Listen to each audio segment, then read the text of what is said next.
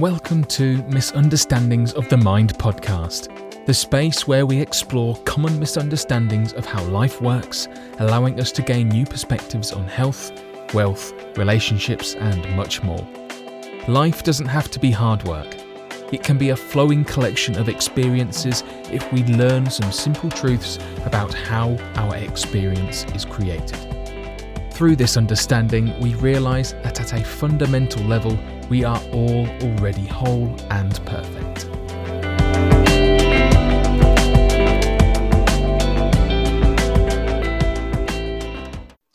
Okay, we're live. Hi, Linda. Welcome to Misunderstandings of the Mind podcast. Nice to see you. Yeah, nice to see you, Jason. Thank you for the invitation. And thanks for agreeing to do this with me. Um, and on the subject of listening, you know, it was um, when I've got a podcast recording coming up, I'm often reflecting on what the subject is, you know, and um, the more I thought about listening, the more it made sense that, you know, we would have a com- that having a conversation about that was so valuable because when I when I thought back about my own experience, I think it was only the invitation to listen differently, you know, that actually opened the door to insight for me. And, I, and it was like that. And I think this is probably still true. You could go into a room in a business or in a room full of people or anywhere and say, Who thinks they're a great listener? And everyone would put their hand up, you know. And it's like, I, I would have done too. You know, I would have put my hand up thinking I was a great listener. Um, I'm not sure, not sure everyone else would have said that about me, but like, you know, that's kind of what I thought about my listening skills. And, um, you know years of of traditional psychological training and active listening and kind of thinking that that was what listening was. And um, and and that coupled with the idea that I knew everything about change you know I I think that it's probably the two worst combinations that you can have the idea or the belief that you know everything and the inability to listen you know, it's just kind of like you, you, probably know it as much as I do, but speaking to somebody like that is kind of like there's a brick wall there. You know, there's just like it's it's really, you know, I, I was like a brick wall. Nothing could get through to me when I was in that place. And I remember when I got that invitation um, to listen differently. You know, can I just switch off that um, filter that I've got that kind of assessment of information that I do, you know, that I listen and I assess it and I decide if it's right or wrong, if it's good or if it's bad, or if it's got value, or I listen to my own dialogue about it, or I'm critical, or I'm listening, waiting to reply as to why I think it's wrong. You know, one of those, one of those things was like the ways that I was listening, uh, that, that I would listen. And I remember, um, Michael Michael Neill saying to me, you know, can you just like switch that off, you know, and just listen differently, as if like there's nothing to get here. You're not trying to work it out what it's about and so on, and, and see what happens. And for whatever reason, in that moment, I, I could never put my finger on why, but I just kind of thought, okay, I'll try something different, you know. And and and I I always um, mention that experience as you know what I think was the key to me hearing something that that changed my life. You know, like literally that that important. So um, that's my starter for listening. You know, and I'd love to hear from you. You know, and and and see what you see what you think about it. Well, you know, I, I've been a, a counselor and then a counseling psychologist, um, you know, just depending on my different degrees of training, master's level and then doctoral, for 38, 39 years. And I've always thought of myself as a professional listener, that that was my internal label for what I did. And I've trained hundreds of counselors. And, and one of the simple exercises I would often do in my counseling classes is, is just to ask people to take three minutes to listen to each other, to introduce each other. But then each party would have the responsibility to introduce the other person to the class. Mm-hmm. So it's sort of forced paying attention, right? Oh my gosh, I'm going to have to introduce this person. I'd really better listen. And and people would talk about how hard that was, how difficult it was because they realized that they weren't good listeners, that that they were that they don't really pay attention. And and that when we would look at that together well why don't you pay attention? It's because they're we're preoccupied with what we're going to say. Not so much with what the other person is actually saying. We're busy in our own heads and we're not really attending and, and noticing being present in the moment with the person in front of us i think what you just what you said earlier is kind of universal that anybody who looks in this direction consciously often will discover first and foremost that they're not they're not really good listeners. Mm. and that and that it takes presence and noticing to be a good listener. And that's just the first step and then and then there were two steps beyond that for me one is what are you listening to what are you listening for? And the first thing that I was taught was that you're listening for feelings. You're listening so that you can empathize. And that's very, very powerful. It's very important because without that, people don't feel seen and they don't feel understood. And, you know, my husband Bill is often uh, quoted as saying, People don't care what you know until they know that you care. And that's really true. And that's one of the ways we let people know that we care. I've heard you, I've heard your feeling, I've heard where you're at, I've heard what your life is like, I've heard what your inner experience is like. But then when I was introduced to the three principles, I saw something even deeper. And uh, the moment I, was listening to a video, or not a video, an audio tape that George Pransky did, and he was pointing to something that he called synergistic listening. And he, he defined it as listening with the willingness to be influenced. Listening with the willingness to be influenced. And I, and I went, oh, wow that's new. That's different. That's fresh. Listening so deeply that that you you are listening with real receptivity that what this person has to say is could potentially be life changing for me could really change my mind could really help me see something deeper and something new that was like a quantum leap forward too for me and then there was one more step, but I'll stop there before I talk about that and see if you want to pick up. Yeah, I can. Uh, when you said that, you know, listening with the willingness to be influenced, you know, it's kind of like I just thought, wow, you know, that's kind of uh, that's like the you know when I said about the two things. One is the one was the thought that I knew everything, and two was the you know the um the inability to listen. You know, it's kind of like I guess that sort of deals with both of those you know like to have the willingness to be influenced i have to let go of the idea that i know everything about change yeah uh, and and that was that was a you know like looking back at it that was just like a a projected image of myself because I was so insecure, you know, and really I wasn't happy, but I still wanted to appear like I knew everything about how change work and I could hang in any conversation about about theoretical, you know, psycho psychological theories and sort of and talk about Rogers and Berne and Jung and and Freud and all this stuff, you know, and anyone that and it was like I really prided myself on sort of, you know, being able to debate that with anyone.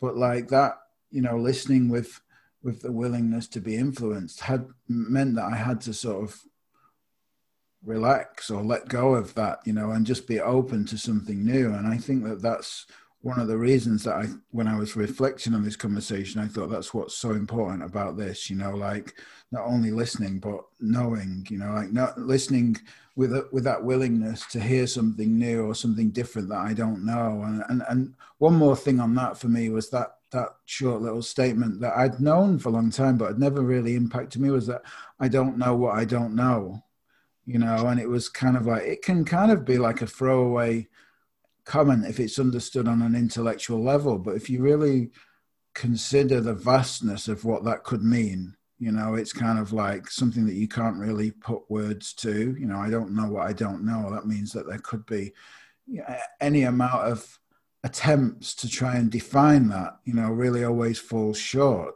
because there's such a, uh, you know, an infinite amount of things, understanding about myself and about, you know, whatever whatever's going on in the world that I don't know yet, you know. And it's kind of like when I'm willing to to listen in that way, it opens me up to a to a whole new host of possibilities, I guess. Yeah, yeah and and you know that, that there's a depth behind that willingness to be influenced that I discovered actually before I came across the principles, and I couldn't have, but I couldn't have told you, I couldn't have used words to describe it. And George handed me those words. But I'd like to tell this little story because it's very powerful. Uh, and I'm going to change some of the details because I want to protect the client's confidentiality. Mm. This happened like 20 some years ago. But it was riveting for me. It was life changing for me. I, I was asked to do therapy as a young doctoral intern with a man who was catatonic. Listeners might not know what catatonia is, it's a it's it's like a, a, a frozenness. Person who's catatonic can't speak, uh, often can't move properly, um, is is like mute, is is like not available, frozen, paralyzed. And so I'm asked to do therapy, talk therapy with someone who's not talking. Mm. And I and I I said to my supervisor when he assigned me to the case, I said, "Well, how do you do this? How do you do therapy with someone who is paralyzed and not available to you?" And he's he kind of chuckled and he said, "Linda, you're a good clinician. I think you're going to figure this out." So I went and I sat with this person for um, I don't know, two or three sessions.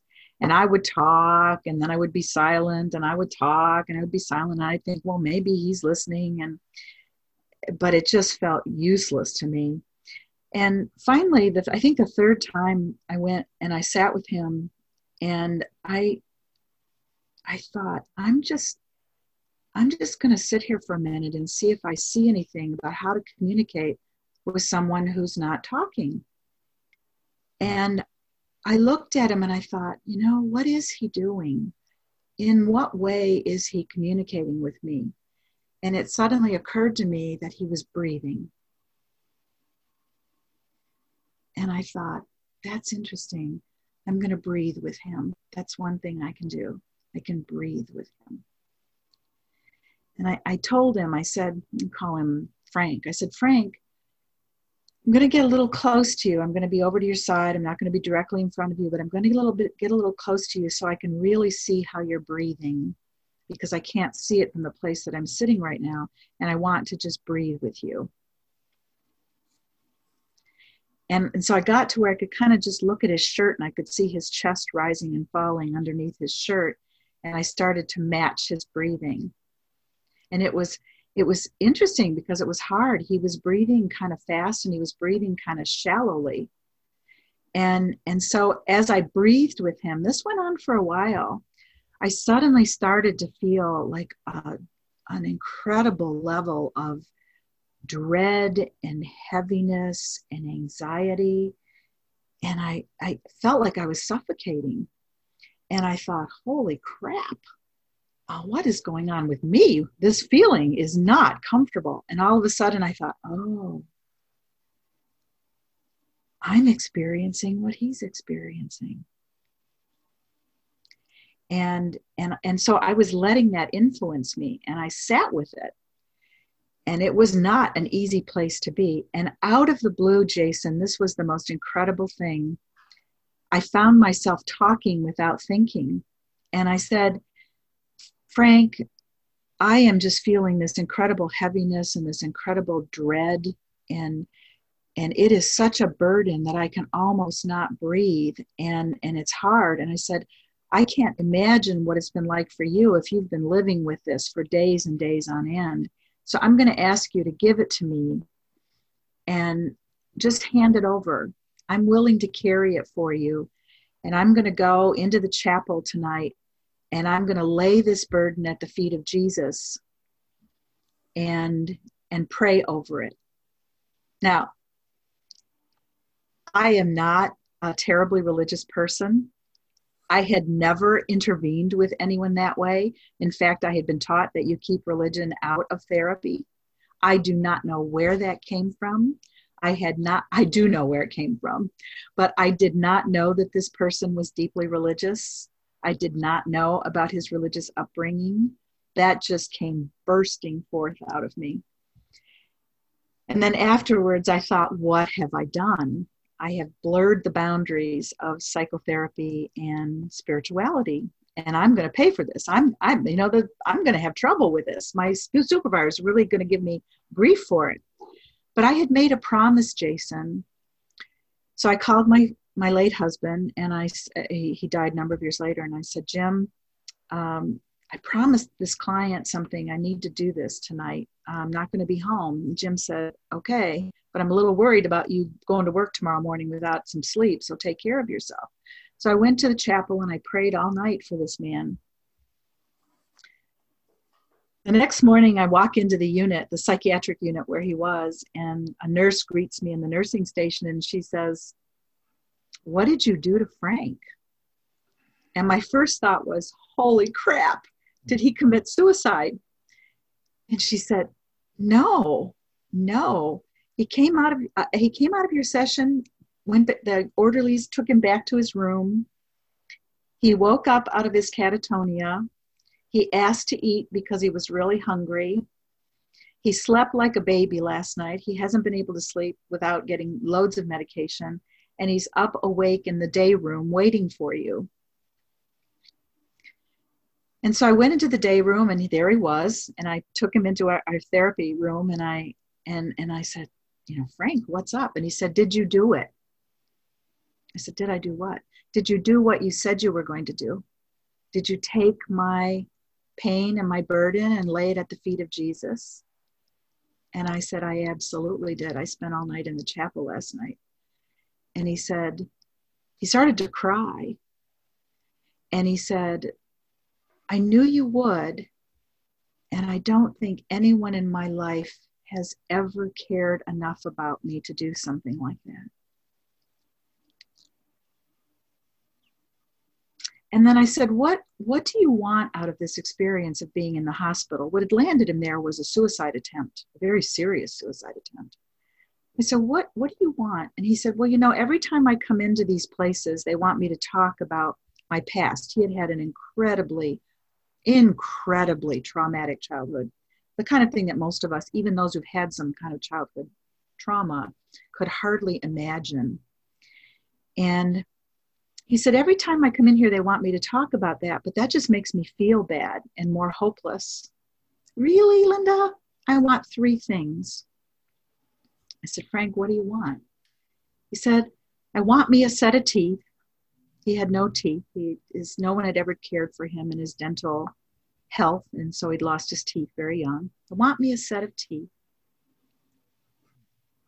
I want to learn me to read.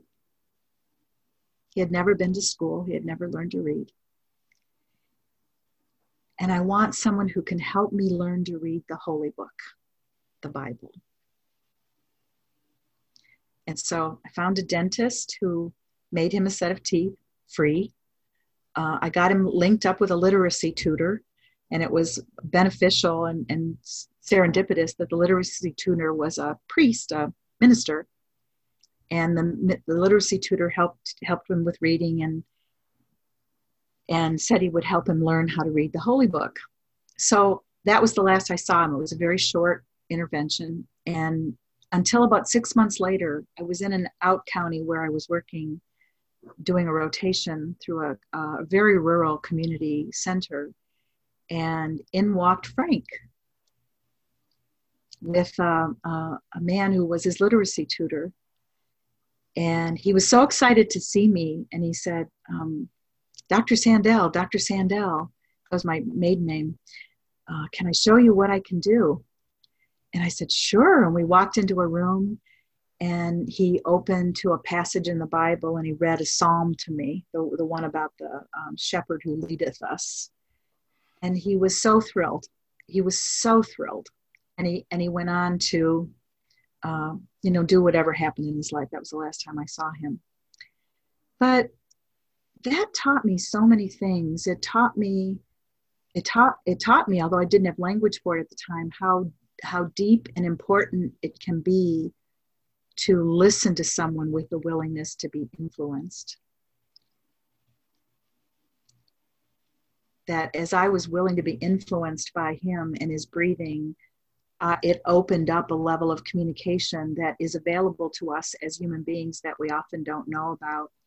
It's both it's both a deep kind of empathy and something beyond that. I think of it as spiritual resonance that there is a oneness that connects us that when we're willing to sit in the silence that oneness manifests and shows itself in a lot of different ways in that case i got a feeling and I got images about taking taking his pain to the feet of Jesus. Images that were somewhat foreign to me, but that made a great deal of sense to him and were meaningful to him. And that was a really life changing experience. And I really expected my supervisor to give me a lot of grief about that. What? You said what to him? You did what? You intervened how? But he didn't he kind of looked at me over his nose and his glasses and he said, hmm, I knew you were going to figure it out. And I thought that was very, very beautiful. And I've come to trust that. And when I found the principles, it gave me an understanding of that, a logic for that. That we are connected, we are not separate. We're always communicating across that oneness, and that in that communication, uh, we can often find ways to be very helpful to each other.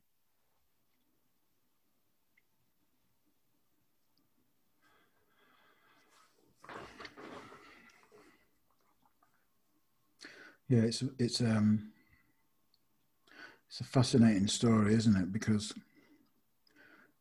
there's there's so much like like letting go of knowing what we're listening for you know yeah. is kind of the interesting part you know for me and and and then I don't know if it's learning to trust, but but it seems like that. You know, those are the words that come to me. What comes through us, even if it doesn't fit with our, you know, the words that we currently have in our understand, in our intellectual understanding of how whatever process we're in really should work. But like just trusting that intuitive um, knowing about what somebody needs in the moment, and um, that's so can be so alien. You know, it's kind of like I think at first, you know, just to sort of respond. Uh, I mean, in, in, its simplest form, um, show up and respond to what shows up. You know, just literally, you know, whatever feels right in the moment without a script and an idea about how it should work. I guess that's. I mean, you answered the questions I was going to ask you about.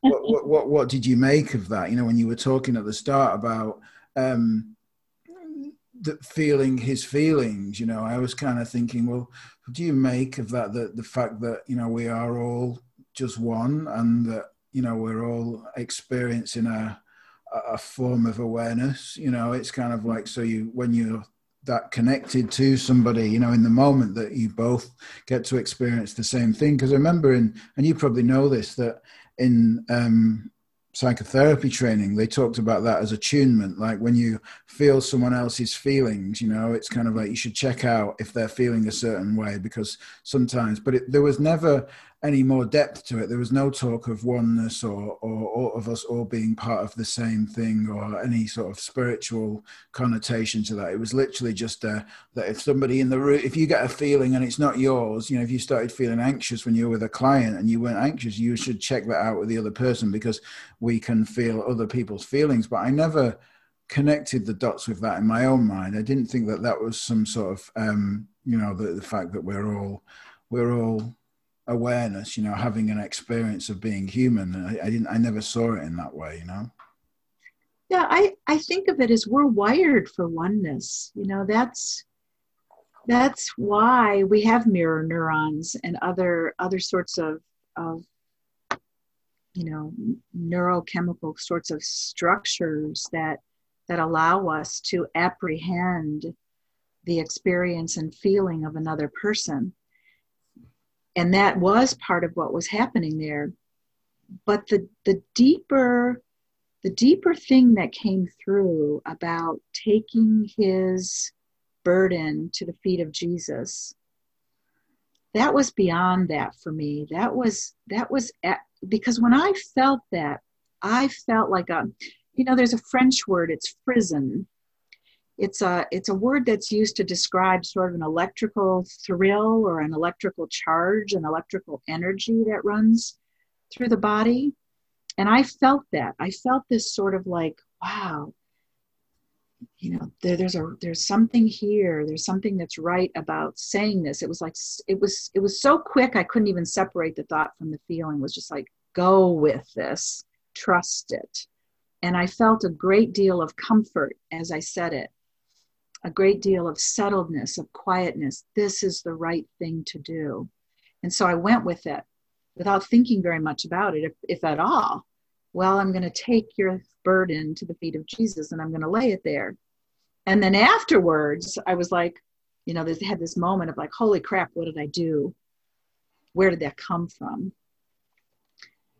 Uh, and yet I trusted it enough to go with it and actually follow through and do it. And it, you know, it was, it communicated powerfully to him that um, because it was speaking in a language he understood. And and it was precisely what he needed to feel cared for and and to feel like he could even say to me i'm not interested in going back into my past and rehashing what is over this is what i need right now. And he knew what he needed. Mm. and and when i moved in and said i get it. I'm going to support that 100% we're going to get those things done for you. The, the feeling of care and empathy and understanding, understanding, tenderness and understanding that came through that for him was really was really life changing for him. I there's more to the story, but but he really went on to have a decent experience of life from that point. point and and it was it was a very beautiful experience for me so fast forwarding i learned about this three principles understanding and I hear George Pransky saying that we're listening with the willingness to be influenced. And I thought, oh, yeah, that's what happened there. I just really listened with the willingness to be influenced. And in that place of openness, in that place of understanding, in that place of humility, in that place of a silent mind, just, I'm willing to take this in. Something really beautiful and really powerful happened. And I, I learned I learned from that to really trust that. You're right. You said that earlier. Just really trusting that if I show up and I'm listening, truly trusting that we are one, knowing that we are one, and and that we're communicating on all kinds of different levels, then I will absolutely see things, hear things, know things, sometimes that I can't explain with my rational mind, that can be very useful uh, in in sharing with people and helping them.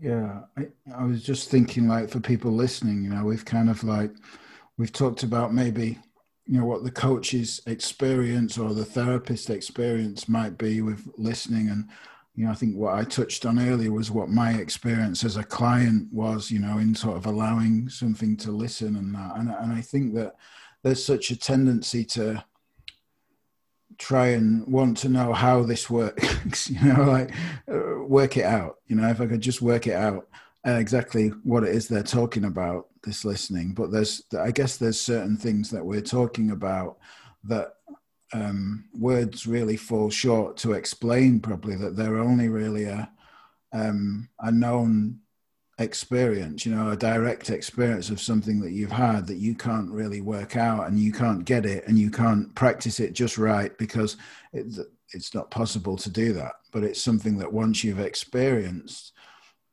or you felt being on the felt, you know, uh, and been on the end of or been on the giving of, you know, part been part of that process with someone, then you can try and put words to it and, and make an explanation, I guess, as we're as we're trying to do, you know. And I think I, just wanted to clarify that, I guess, for anyone listening, that there's no real three steps to listening, you know, or, or something like that, or or no correct way of doing it. Because, like you shared, you know, it's like you probably never would have guessed that experience. You know, it's something that came to you in the moment, and you just trusted the way to go with it. And um, and it could be, I mean, that I guess that maybe to you even might have been an out of the blue sort of not a regular occurrence, should I say? You know, um, so so be be prepared, you know, for what come what comes to you. I guess is what I'm saying, and and and um, you know, it's not always logical and it's not always explainable in words and doesn't always make sense, but it's really just trusting that you know what comes to you in the moment. I think when, like you said, when you've got a clear mind, when you're just there present with another person you know and you you you have um that intuitive knowing that inclination to you know of where to go with it i guess. And and that's kind of um i think this is a great conversation you know for anyone who's kind of wants to know more about the three principles or wants to listen more wants to have an experience or is working with a coach or wants to be a coach you know in any way. Because um like i said earlier you know this is one of the um, well, this is the key thing to me to being able to hear something different, you know? Yeah. I, um, I think where I, I feel and sense what you're pointing to, that you never know what's going to come out of listening. Uh, I, I experienced that most clearly with my three and a half year old grandson. He spends at least two, sometimes three days a week with us for over six hours. And he has a wonderful home life, wonderful parents, beautiful, safe, loving, gentle, tender environment. And yet, when he when he's at Grammy's and Grampy's, he gets an opportunity to be the king of the castle, right? There's no competition with his little brother or anyone else. You know, we just sort of dote on him, which is wonderful. But when he has to go home, transition to home, he there's often like a moment in there, a couple moments where it's tough. And and I've just really seen that if I listen in those moments, different things will come to me to do. Sometimes it's do this, sometimes it's do that, sometimes it's do this. Um, but I inevitably find something that helps me make the transition easier for him without it ever becoming unkind or even firm. You know, just just gentle, just gentle and tender. And I love that. I know to do that, to just get quiet and go to the silence. And, and I've heard people say to me, yes, but I don't have time as a parent to do that. And that's a misunderstanding because the idea it, that people have is that somehow just getting silent and, and, and being still for a second will take time. In fact, that collapses time. It makes it makes the transition shorter because I see with some kind of clarity what to do to move it along. So instead of, you know, 20 minutes of distress, there might be a minute or two of distress and then a gentle transition to the car so that we can get, you know, him home to mama and papa and his brother. Uh, so listening in stillness is is is very efficient and it's very effective but it's it's just listening deeper. I think of it as just listening to love. You know, what what is love sharing in this moment? Looking for the love and commenting on it, noticing it, moving from it, moving from it tenderly. The other day, Luke was Luke, my grandson was here, and and uh, he he he put his little arms across his chest when I and I told him, you know, we need to be gearing up to go home, and it's going to be five minutes, and three minutes, and then one minute, and put his little arms around his chest. But I don't want to go home. and I I sat across from him, and I put my arms around my chest, and I said, you know, there's a part of me that doesn't want you to go home either, because we've had such fun together. Such fun together. When you're not here, I miss you so much. And I just sat there with him after saying that for another maybe 30 seconds. And then he popped up and he said, It's time to go home, Grammy. time to go see brother you know just just that little moment of meeting and understanding loving and understanding you know just moved us forward you know, he i think he felt seen. I think he felt understood. He didn't feel rushed. He didn't feel hurried. He felt my love. He felt my understanding. And and naturally a process a wisdom was released in him that moved him forward in that moment and and moved us forward in that moment. I remember jason this time this was really funny. Bill and i were had been asked to speak to a group of 200 helping professionals uh, and they had they were very skeptical about this three principles understanding. And they um, they asked if they could give us a client to work with in front of them. And we said yes. And they picked a client who i think was probably the client who they found most difficult. And he was a difficult person. He he got up there and and he it almost seemed like he had an agenda that he was going to show us that there was nothing that we could do to help him so bill went first and he had 45 minutes with him and and my heart was just going out to Bill because uh, the, the the gentleman was actually a little combative, and wouldn't you know wouldn't respond in any way positively to Bill. But but as I was listening, so I had the advantage of being off the stage listening. There was, and I'm listening for wisdom. I'm listening for how is love coming through this man? How is love changing his experience? How how is how is love showing up in his life? How does he show love? And there was only one little moment, and it was probably no more than three seconds, where I think Bill had asked him something about how do you spend your day? And he talked about, well, and I feed my dog. And I thought, there it is. There's the love. And so when I got on the stage, I kind of went to that. I, said, tell me, tell, me, tell me about your relationship with your dog. And it was like, and, and, and I, you know, sort of had to ask a few questions about it, but I watched his face change in front of my eyes. It got soft, it got gentle, you know, the tension went out of it. And within a very short time, we were having this beautiful conversation about his relationship with his dog. And in that moment in that moment of describing this love he felt for this for this little animal uh, all of all of the anger all of the exasperation all of the combativeness just disappeared. And we connected as two human beings who experience love and and it was a really powerful opening for me to begin at the toward the end to share a little bit about what the three principles understanding pointed to well, in my early clinical career, before I saw the principles, I would not have known to listen so closely to how love is coming through life. And, and to have, I don't know that I would have had the degree of faith that I now have that it's always there, it's always showing itself.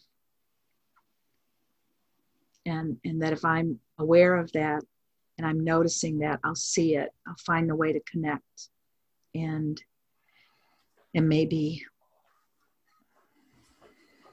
enjoy the experience of insight happening in the moment for myself and for the person I'm with.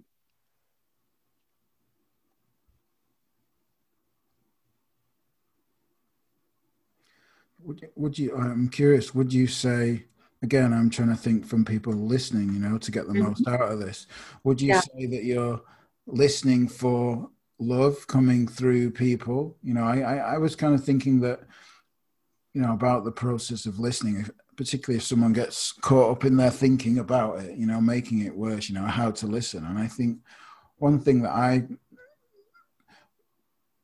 realized or was taught or learned, I don't know, but it was just about noticing when I'm trying to work it out you know is what stops me from trying to work it out. So all i have to do is really notice. There's nothing to work out beyond that. I'm just doing the noticing but i'm curious about um, you know, maybe when you were saying about just sort of being present and seeing what comes through, but listening for love as well, you know, is that kind of more what you would say you was doing as a teacher or as a coach rather than being as a client?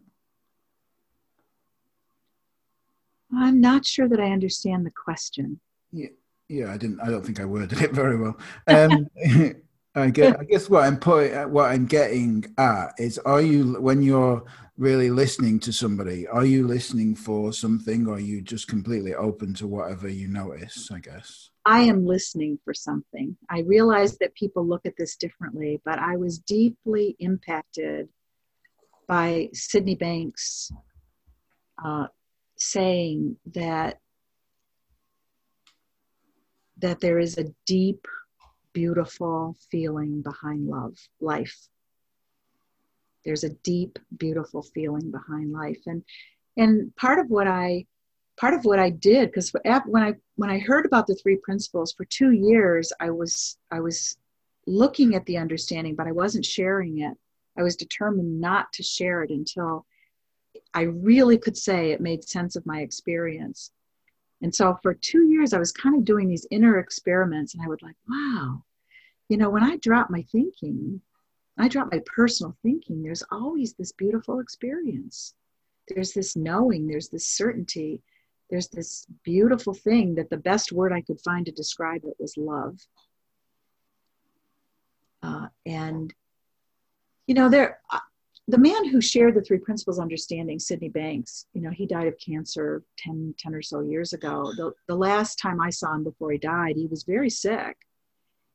And and he very looked very frail. But when he got up on the stage to share about these three principles and his understanding and how he'd come to it there was a power to it. He just like like the life force was just coming through him.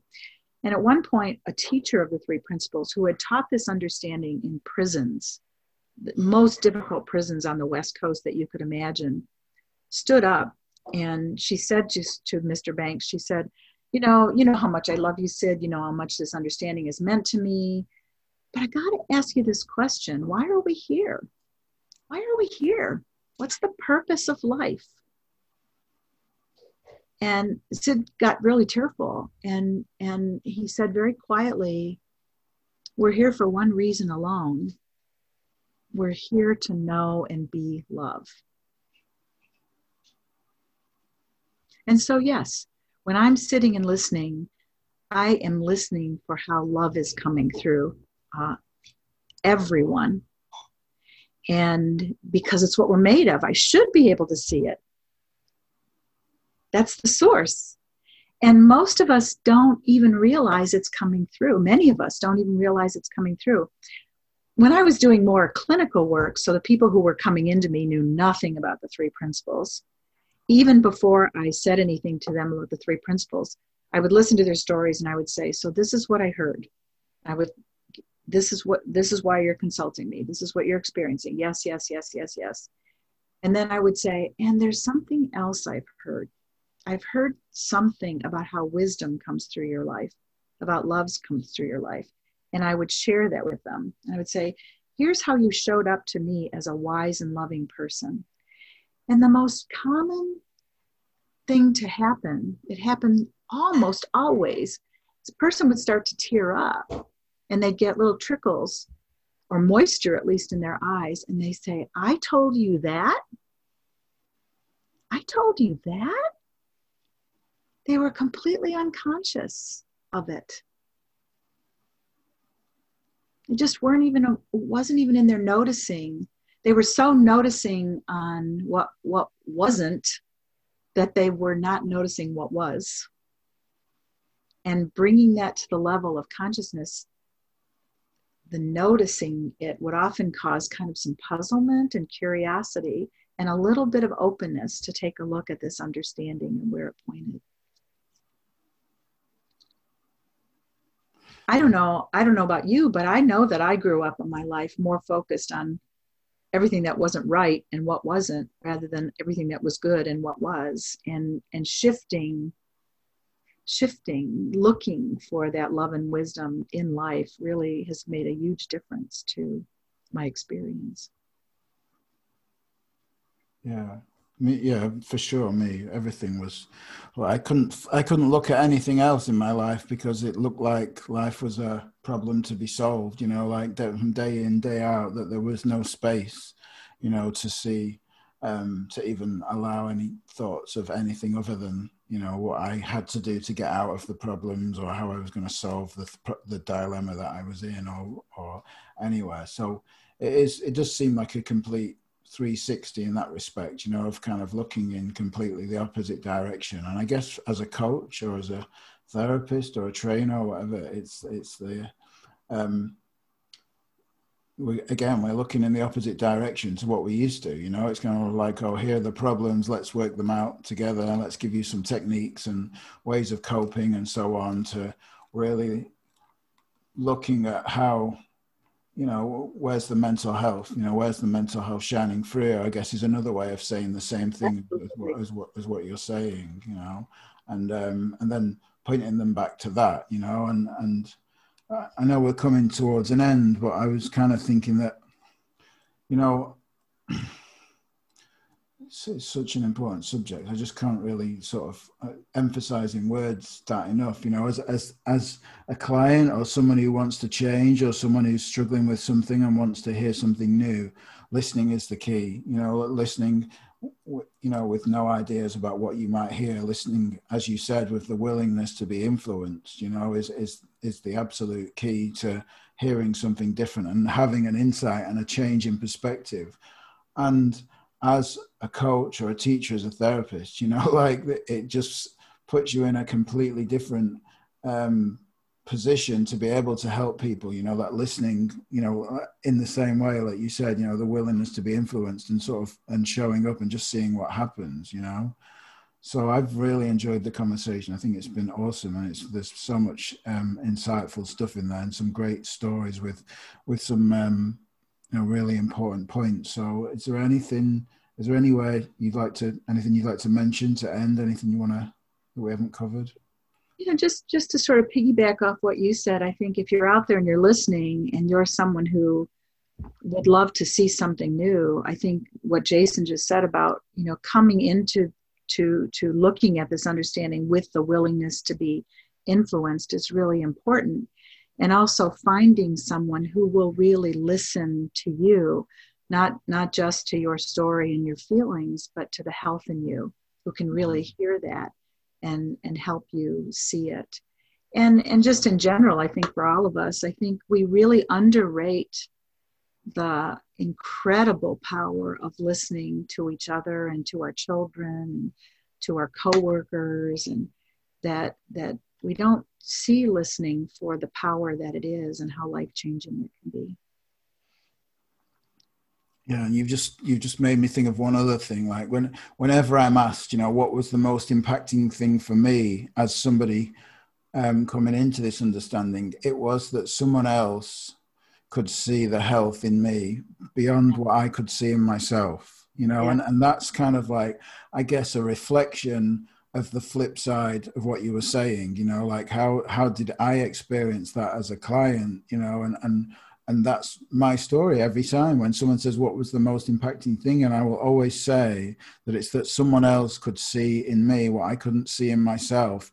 And it still gives me goosebumps you know to talk about it. The fact that i knew like 100% not even 99 but 100% that that belief in that health in me never faltered. It didn't go away. It, i couldn't wobble it with my stories. I couldn't make something up that made them go oh yeah maybe jason is too bad to change you know maybe he really is that messed up maybe he's had that many years of whatever he's been doing that he's just over the line that this won't I never had that. It was always that like I had this sense that they knew something about me that I didn't know, and I, and I think that that's what you're saying. You know, it's kind of like when you look for that and you see that in someone else, that it has the biggest impact on them.